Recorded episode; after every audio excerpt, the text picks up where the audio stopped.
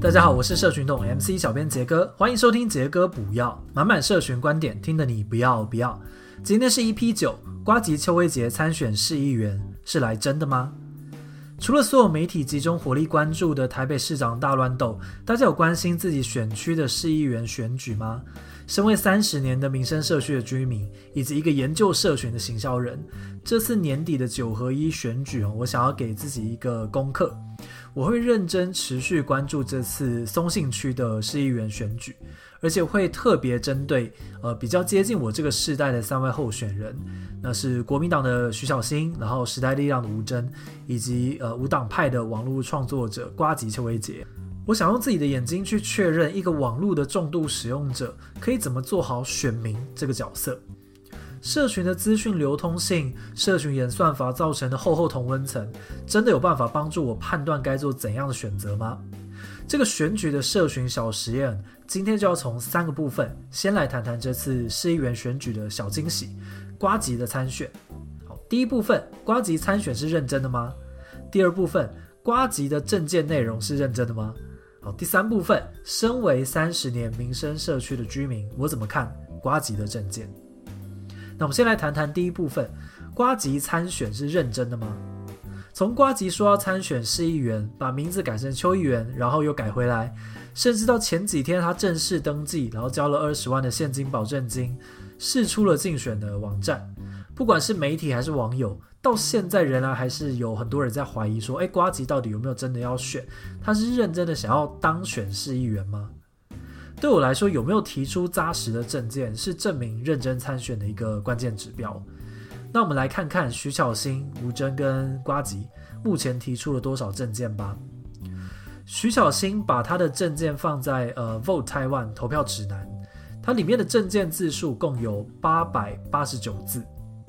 那吴峥放在官方网站的证件有五百一十一字。那如果再呃加上他放在粉丝专业的时代力量台北七大共同证件哦，就不是他个人的证件，是整个时代力量台北的共同证件，里面有两千零七个字。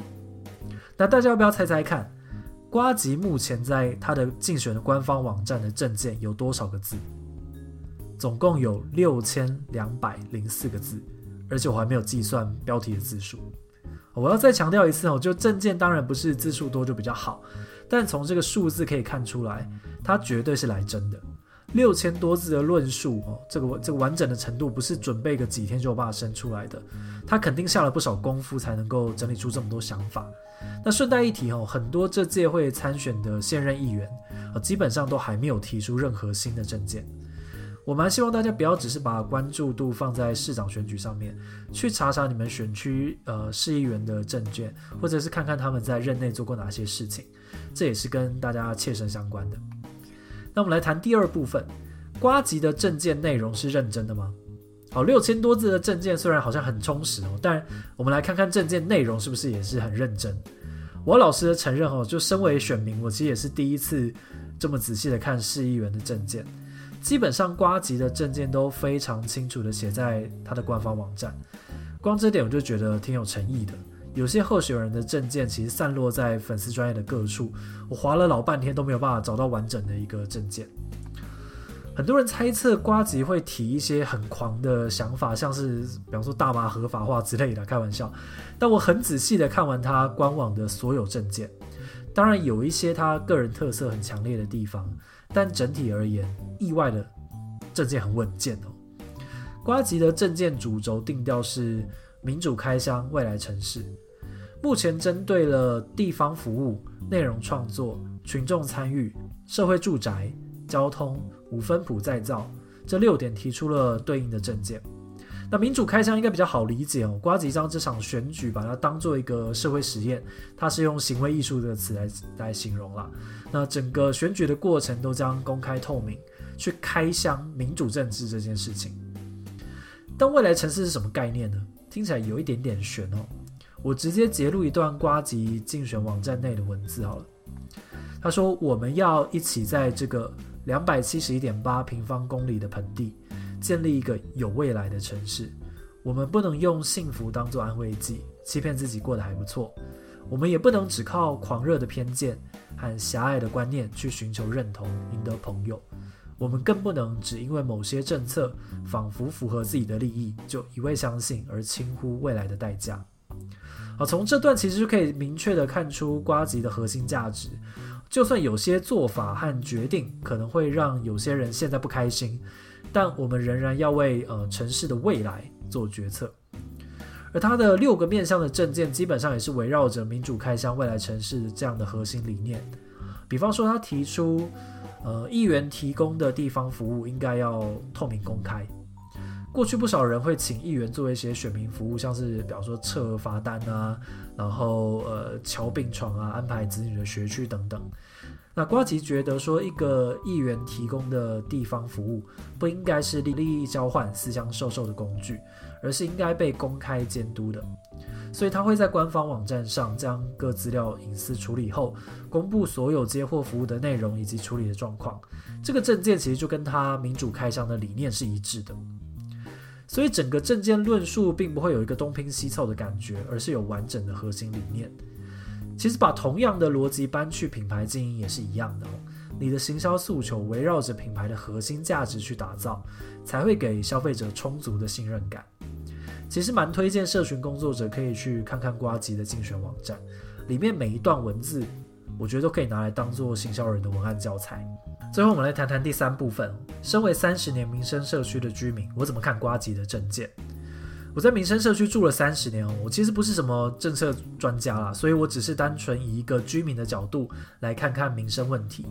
瓜吉的政见中有一点我特别在意，他支持持续推动民生细致捷运线。可能很多人会觉得说，诶，要盖捷运有什么不好的？很多地方想盖还没得盖嘞。先帮大家解释一下，为什么民生细直线在这里一直是一个争议的议题。民生社区是少数在台北市蛋黄地区的纯住宅区，我们这些老居民最爱的就是在宁静的巷道里的树荫下散步，悠闲的喝杯小店的咖啡。对，其实我就是支持民生社区不需要有捷运的居民。其实住了这么久，早就习惯搭公车去各个地方了。那最近的捷运三呃南京三民站，走路只要十五分钟，骑 U-Bike 十分钟内就会到，也不是什么多远的距离。那捷运站虽然有便利性，但同时也会带来过度的商业化以及新建期的交通混乱，有可能会破坏了这个宁静小社区的美妙之处。至少对我来说，居住品质会比生活便利性来得更重要。而也因为不想要有捷运的居民有点多，所以目前这个议题的进度是，呃，市府预计在十月底会进行一个沿线的电话民意调查，去搜集居民意见之后再来做决策。为了了解瓜吉对这个政见的想法细节，我还特地去听了瓜吉的直播《人生晚长》EP 五十三，下流的我们 A.K.A. 呱吉的政见小电台，果然他就讲了对民生汐止线的想法。哦，瓜吉认为说，呃，要不要建民生汐止线，不应该只考虑民意而已，也要考虑整个城市的通勤服务、绿色运输、连接外地所带来的效益等等。呃，当然，瓜吉自己其实就是民生社区的老居民了。我想他其实比我更清楚，说讲出要盖民生汐止线这件事情会得罪不少老居民。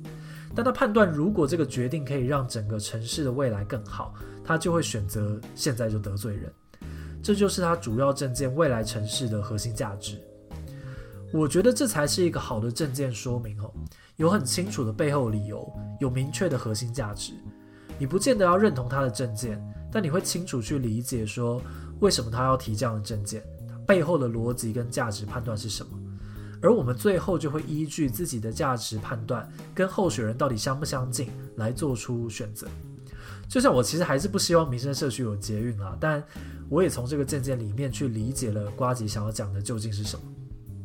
或许我还搜寻的不够认真，但我真的觉得其他候选人也希望他们可以在公开、容易被搜寻到的地方有更完整、更充分背后价值说明的证件。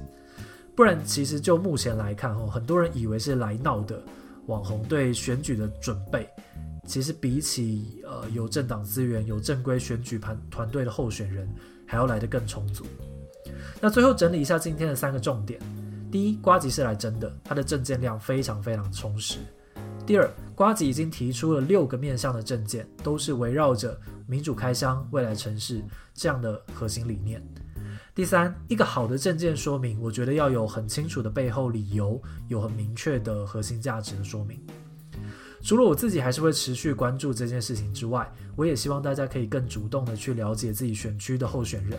如果有越来越多人真的去关心、去讨论，甚至去质疑，我觉得才有可能去带动选举风气的改变。而且在研究候选人的诉求跟政见时，你说不定也会跟我一样，发现很多行销上的洞察。今天的杰哥补药就到这边，原则上希望每周一三晚上十一点可以让大家听到最新最有趣的社群行销相关分享。如果喜欢我的朋友，可以订阅 MC 小编 AKA 杰哥的圈霸，会准时发送给各位最新的音频。也欢迎追踪我的 Facebook 账号陈思杰，我会多多跟大家交流社群想法的哦。晚安，拜拜。